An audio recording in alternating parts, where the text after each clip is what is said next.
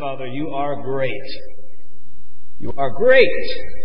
And through you, we can be what you called us to be.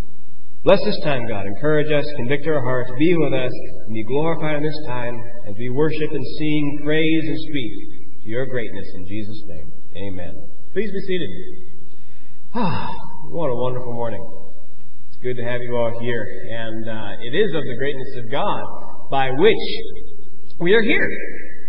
And I do pray that this year, I'm actually very excited. I've been talking a lot with Jose. He sends his regards. As many of you may know, Jose, one of our deacons, has a big heart for evangelism. And we are, I don't want to say plotting. Plotting says is a bad word, but it's appropriate. We're plotting some ways of some very intentional, even in the midst of COVID, evangelism for this year. So stay tuned. If you really want to know, bug Jose. I'm sure he would just love to talk about it. But it is of the greatness of God by which we're here. It's by the greatness of God by which we should be aware of our story, the fact that all of us have stories of our lives, different stories of our lives, but in Christ we all have the same life story. It's of the greatness of God by which we should be showing who He is, not just in word, but by action and thought and feeling and step. Everything. Our lives ought to reflect the very greatness of God by which we sing and Scripture proclaims. And it is of the greatness of God that very appropriately we turn to this morning, as we will be in chapter 5, as Judah very ably read earlier. Thank you, Josh and Judah for blessing us with that video. I have to admit, as we come into chapter 5, and we begin with, obviously, some of the very most well-known texts, arguably, in Scripture, I have to admit that I'm not very smart. Thank you for no amens with that. You all had your chance. You're all wonderful people. Thank you. Just, that doesn't count as it was late. When looking at the sermon schedule for this year, as we're going through Matthew and want to get through it in a year, obviously we are coming at it from a particular angle. We're coming at it from King Jesus and looking at who we are in King Jesus and what that means for us in Christ. Now that means we have to take bigger chunks of Scripture sometimes.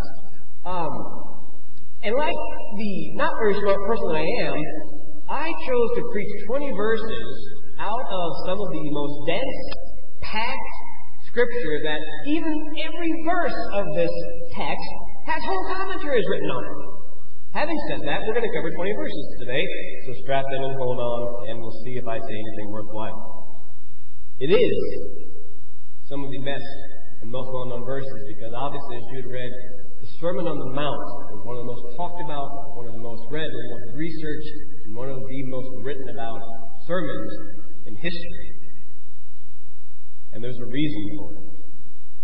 It's because, not just of who says it, but it's because of the nature of it. You see, you start a sermon, and there's an introduction, and you learn how to go about it. You learn to form an organization. And one of the things that you learn, actually, in school is not to lose your audience right away. Generally, you hope to say something that keeps people attention. You hope to have better transition. You hope to have maybe start with a joke or a comment. Jesus doesn't start that way. Jesus begins his sermon, which arguably is the sermon of the kingdom, not just the mount, with something which is incredibly not just profound and not just dense, but actually radical. We may not think that because we're so used to the Beatitudes. These are things that we memorize as young kids, as we should, as a matter of fact. These are things that we read about and we aspire to, and we don't look at just how incredibly, ridiculously radical these things are, because we're not looking at it from Jesus' time or as a Pharisee or a Sadducee. It's interesting, Jesus actually begins his sermon back in 423. And actually the Sermon on the Mount textually, I'm not going to elaborate on this, actually goes until chapter 10 when you see the same bookmark of Matthew saying that teaching in their synagogues, proclaiming the gospel of the kingdom, and healing every disease and every affliction among the people. There's actually a bookmark all the way in chapter 10 that textually Matthew closes it off before he begins with the next narrative. We're not going to preach all that today. We will get to it, though. But that's the context which we find ourselves starting. And he went throughout all Galilee, teaching in their synagogues, and proclaiming the gospel of the kingdom, and healing every disease and every affliction among the people. 4:23. That's Jesus in a nutshell. So his fame spread throughout all Syria, and they brought him all the sick, those afflicted with various diseases and pains, those oppressed by demons, epileptics, and paralytics, and he healed them. And great crowds followed him from Galilee and the Decapolis, from Jerusalem and Judea and beyond the Jordan. Seeing the crowds, he went up on the mountain, and when he sat down, his disciples came to him, and he opened his mouth and taught them, saying, and it was already read, but I'm going to read it again. Blessed are the poor in spirit, for theirs is the kingdom of heaven. Blessed are those who mourn, for they shall be comforted. Blessed are the meek, for they shall inherit the earth. Blessed are those who hunger and thirst for righteousness, for they shall be satisfied. Blessed are the merciful, for they shall receive mercy. Blessed are the pure in heart, for they shall see God. Blessed are the peacemakers, for they shall be called sons of God. Blessed are those who are persecuted for righteousness' sake, for theirs is the kingdom of God. Blessed are you when others revile you and persecute you and utter all kinds of evil against you falsely on my account. Rejoice and be glad, for your reward is great in heaven.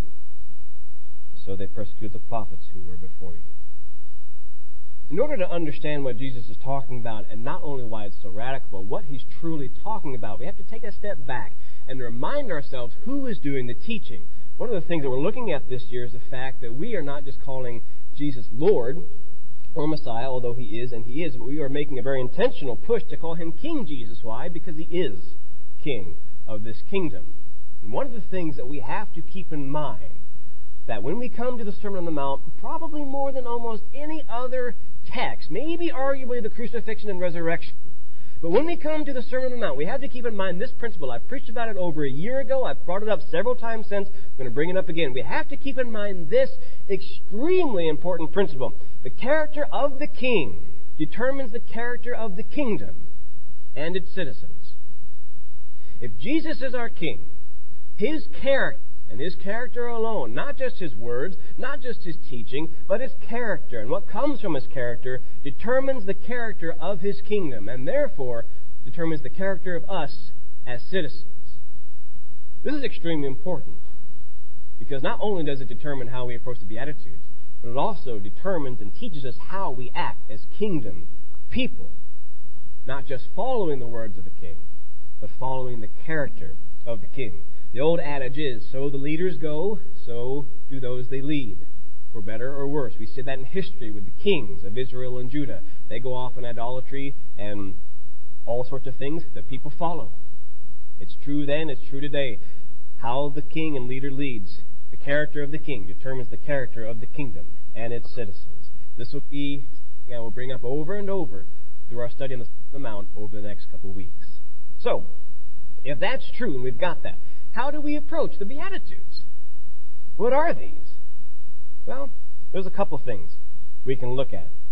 Oftentimes, they're approached by being virtues, by being things to aspire to, by being moral virtues of things that we have to learn and grow in, and we can practice and do. We need to aspire to practice and be poor in spirit. Today, we need to practice being meek. We need to practice being thirsty and hungry for righteousness. We need to practice being merciful. And while there is an element of truth in that, it's not complete. Why? Because of the nature of two other things. It's awful hard to get up in the morning and practice mourning unless you have reason.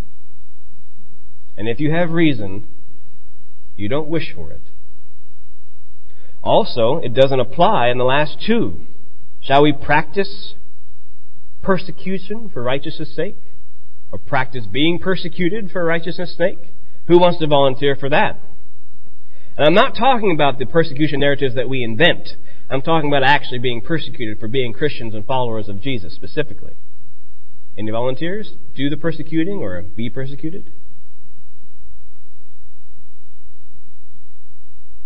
I'll keep that in mind. I don't know what I mean by that, but I'll keep that in mind.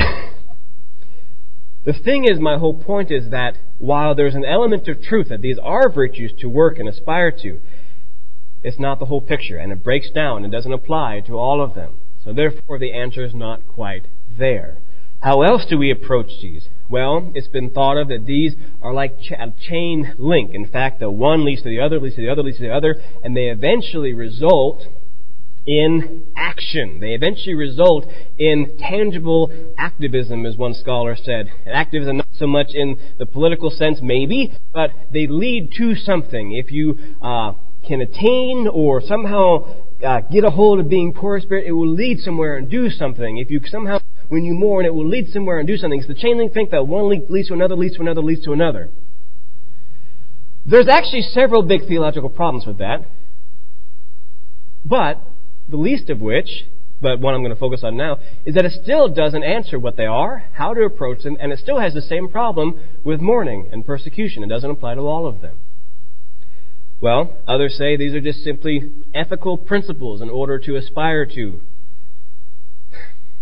There's an element of truth in that, but the same objections apply, and if they are only ethical principles to aspire to, and Jesus was only an ethical teacher that we follow his words, we're missing out on the fuller picture of the kingdom. What are the Beatitudes? And why do they matter?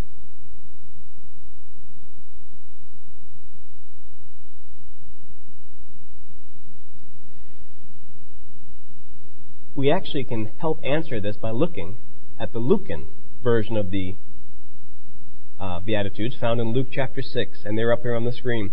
He says, looking at his disciples, he said, "Blessed are you who are poor, for yours is the kingdom of God. Blessed are you who hunger now, and you will be satisfied.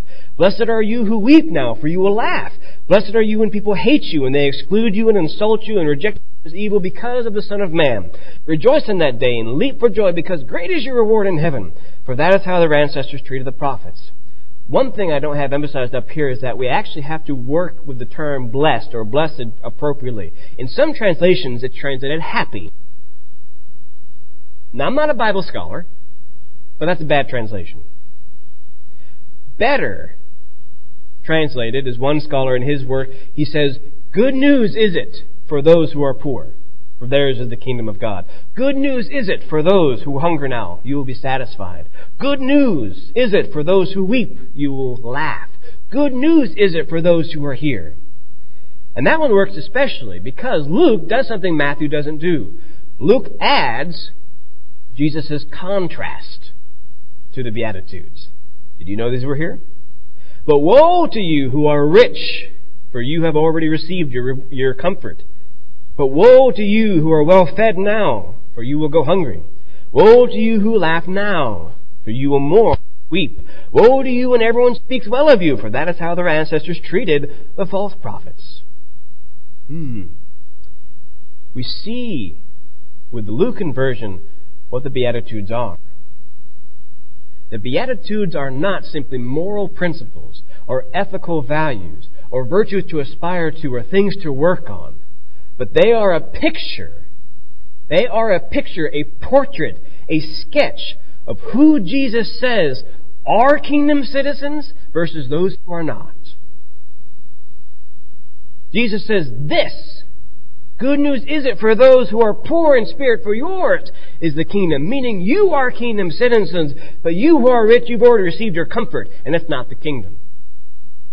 "Blessed are you who are hungry. Good news is it for you who are hungry, for you will be satisfied in the kingdom by my flesh and my blood and my faith." This is all not in the Scriptures, but this is the big picture of Scripture. "But woe to you who are well fed now, for you will go hungry, because your priority for where sustenance and growth and food and water is not in me. Blessed are you who weep now, for you will laugh with the comfort that only I and God can provide. But those who laugh now, you will mourn and weep, because where you place your hope, there is no comfort."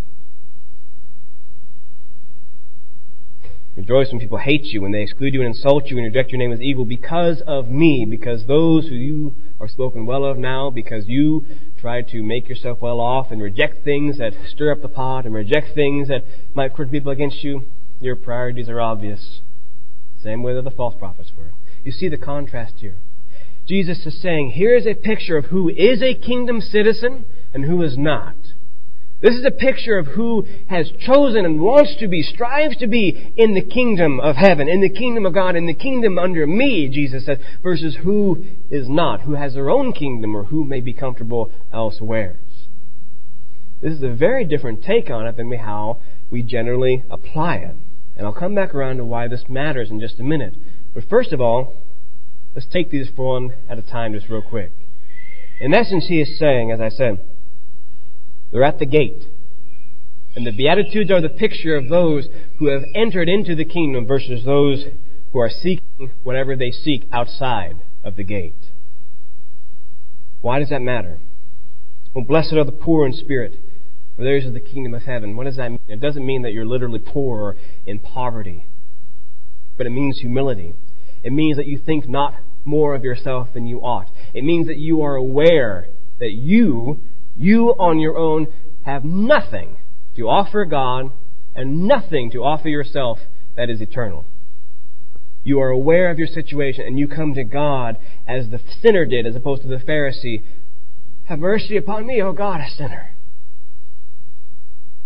Poor in spirit means that you are well aware of who God is and who you are not, as well as who you are, as well as who God is.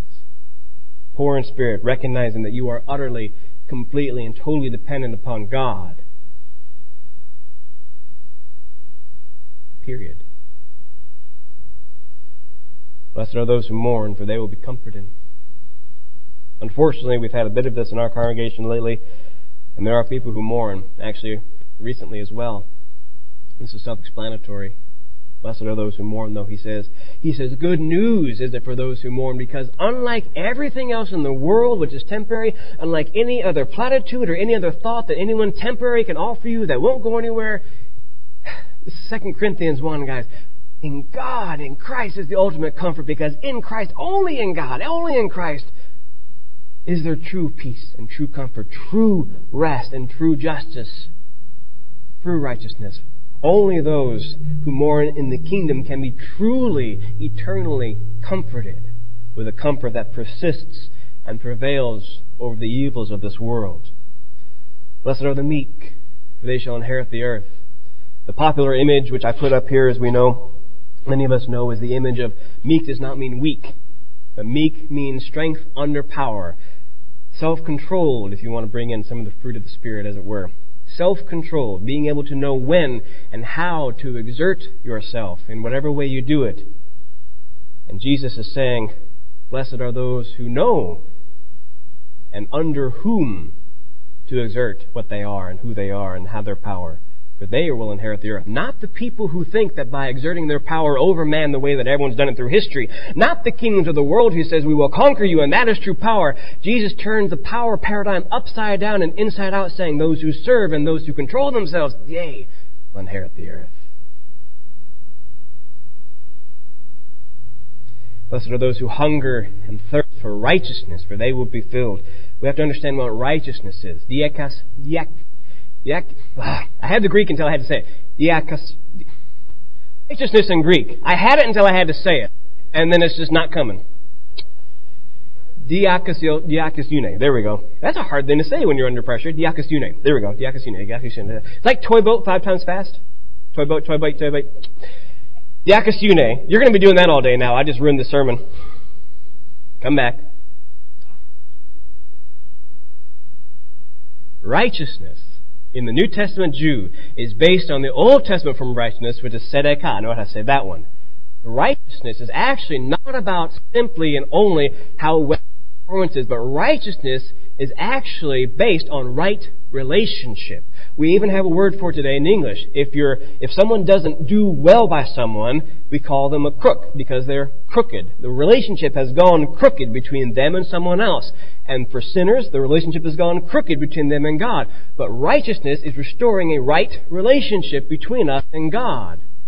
And you can see how hungering and thirst for righteousness, right relationship, hungering and thirsting, sustaining ourselves, thirsting as we need food and water, drink and protein and such, hungering for a right relationship and everything that entails, how that will fill you when you are aware of Christ's assurance through His grace and mercy of what He has done for that. Blessed are those who hunger and thirst for that. Blessed are the merciful, for they will be shown mercy. Do unto others as you would have them do unto you. Live as Christ lived.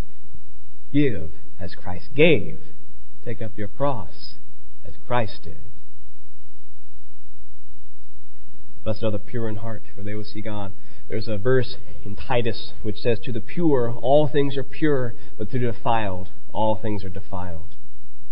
Only it is someone who is pure in heart, seeking after that which is godly, who can truly see God everywhere and in everything. Not in the terms of that everything is God, but that through which everything worships and glorifies God. Creation itself, relationships. One thing I could talk about for a while that makes perfect sense of this is our perversion of what is to be reserved between husband and wife in the marriage bed to the pure. It's a wonderful thing in which God is intrinsic and a part of, in the midst of. God created. To the defiled is only that.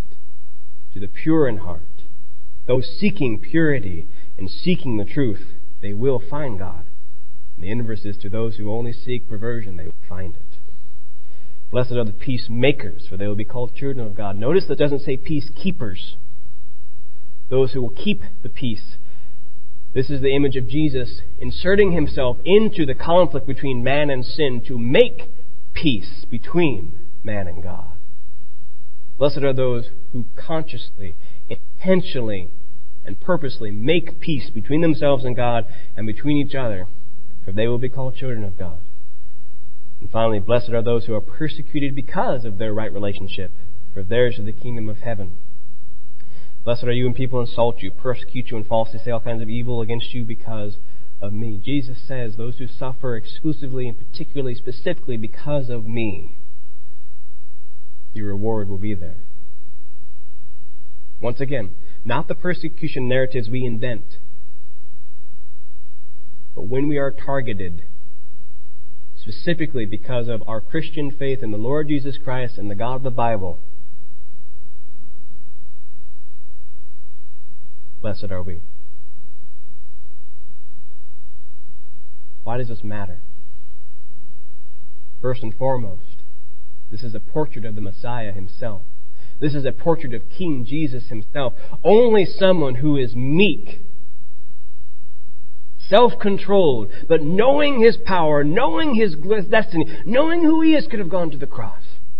Only someone who knew his place, submitting to the Lord, submitting to God, could go to the cross.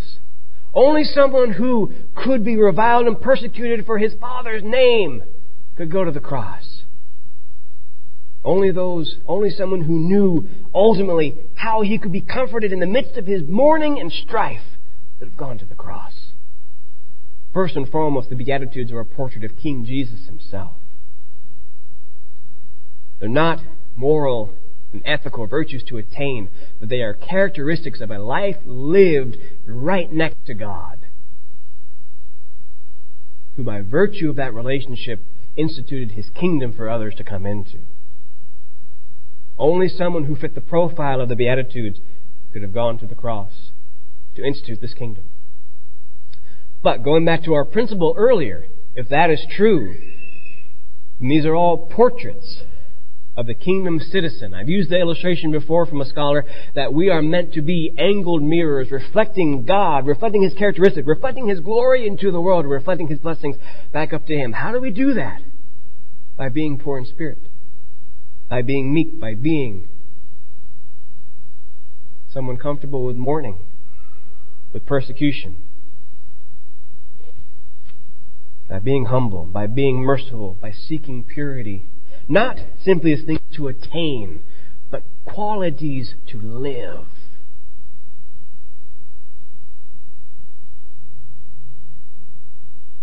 You see the difference. These are not just things to work on. Oh, I need to be more pure in heart. I need to be more merciful. You probably do, and you probably do. I do. What's the difference between working on something versus making something a lifestyle? Everything. Like worship. Worship is not just something we come and do. But worship is a life orientation of praises to our Father. And finally, and this is arguably what comes all together, how this comes all together, you realize that it is only by someone who fits the portrait of the Beatitudes by which the gospel and the kingdom is possible. You see, if someone is not poor in spirit and thinks more of themselves than they ought, they'll be tempted by worldly powers and being tempted by the way that power is done all through the history of the world. Only by being poor in spirit can we serve and be glorified, as Jesus says. Only by being meek, not exerting our power over those, and consequently, but by being meek and self-controlled, can we follow Jesus' footsteps. By being merciful as opposed to judgmental. By not ignoring the mourning and hurting of this world, by embracing it, knowing that there is ultimate comfort in God. By peacemaking, not just keeping peace and avoiding conflict, by stepping purposely into it to make peace between us and God in every situation, thereby the kingdom becomes real. Not someone who simply avoids it or plows over other people saying whatever. Someone who goes and does the uncomfortable thing, emptying himself, as Jesus did, of pride and making peace with one another. Only by a person of this type, only by a kingdom of this type is the kingdom possible.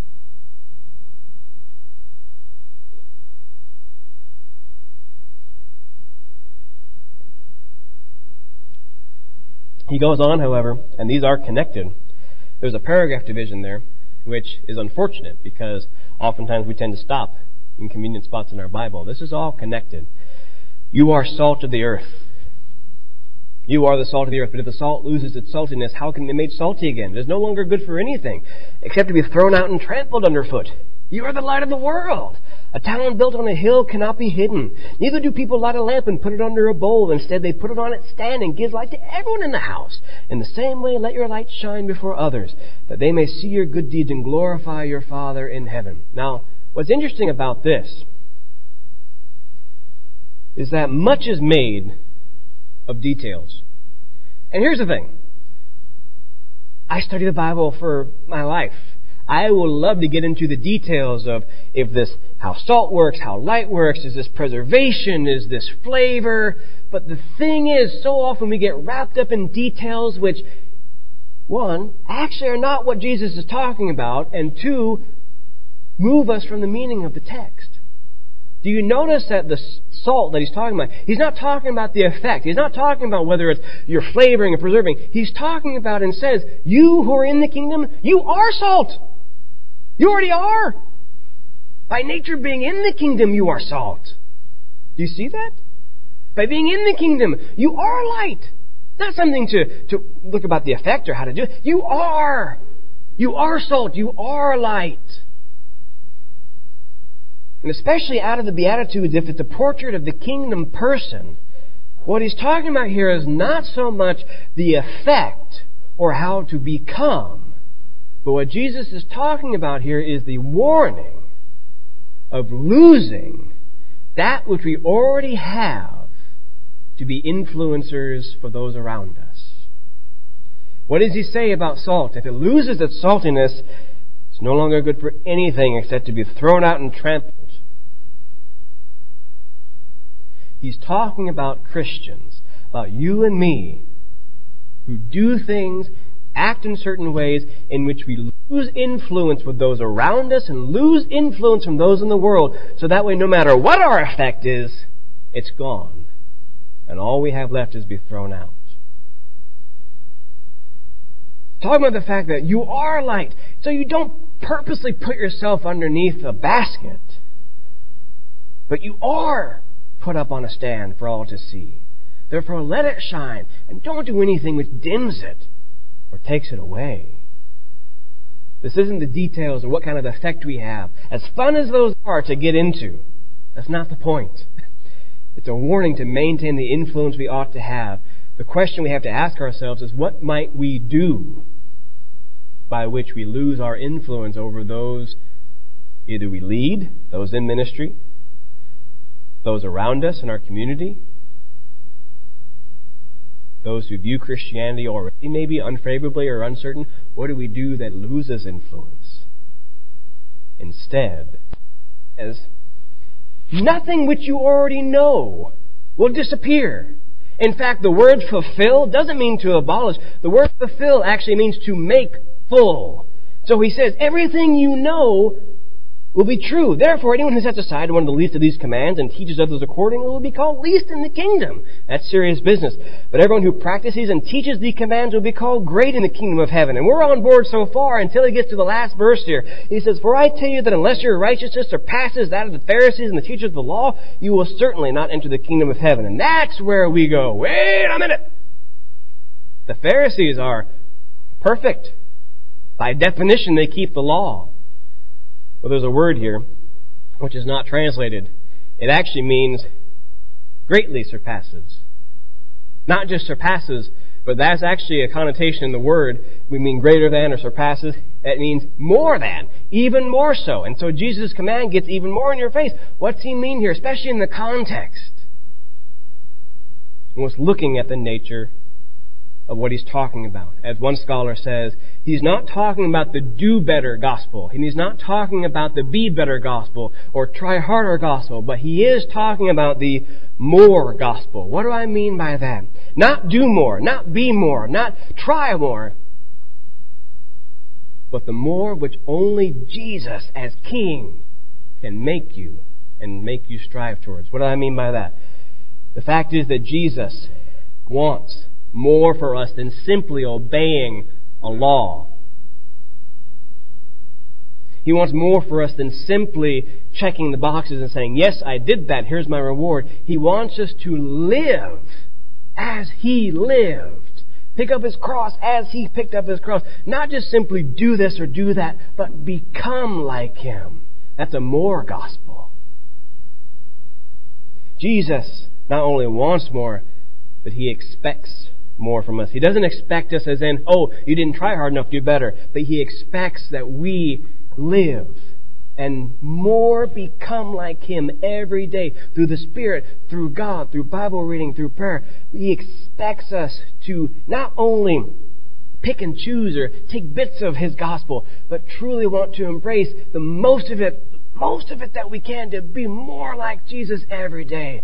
That's the more gospel. And finally, Jesus creates the more gospel in us. You see, the Beatitudes in the Sermon on the Mount are not just about things which we do or hope to do or maybe attain, but they're about becoming more like Christ, by being like Christ, by living as Christ taught and lived and died. There's a huge difference there. As I said, the Beatitudes and actually the whole Sermon on the Mount is what Jesus is, what a kingdom citizen is, and is actually the whole. Only a person who reflects the Beatitudes, reflects who Jesus is, can not only be a citizen in the kingdom, but can also be one that progresses the kingdom. Only one who reflects a life of how Jesus lived. It's not about trying harder or less harder or doing more or doing less. There's elements of truth in that. But it's about embracing the people that in Christ we were always meant to be and living out in our character the character of our King. For the next couple of weeks, we'll be exploring this more in the Sermon on the Mount.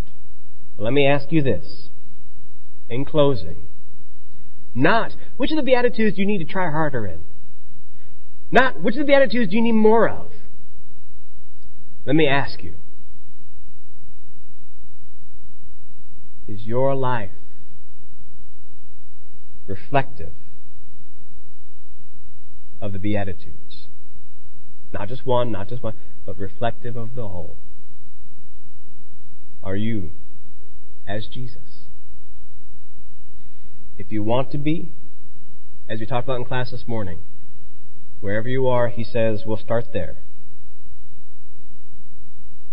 Only through Jesus can there be hope in mourning. Only through Jesus can the poor in spirit become rulers and conquerors in Christ. Only through Jesus can we make true peace. If you don't know what that means, talk to one of us. Talk to Casey, talk to me, talk to Josh, the person sitting next to you. And we'll lead you in that journey. But for the rest of us, may we stop trying to be harder to be like Jesus. And may we start today living a whole life and character in the character of the King.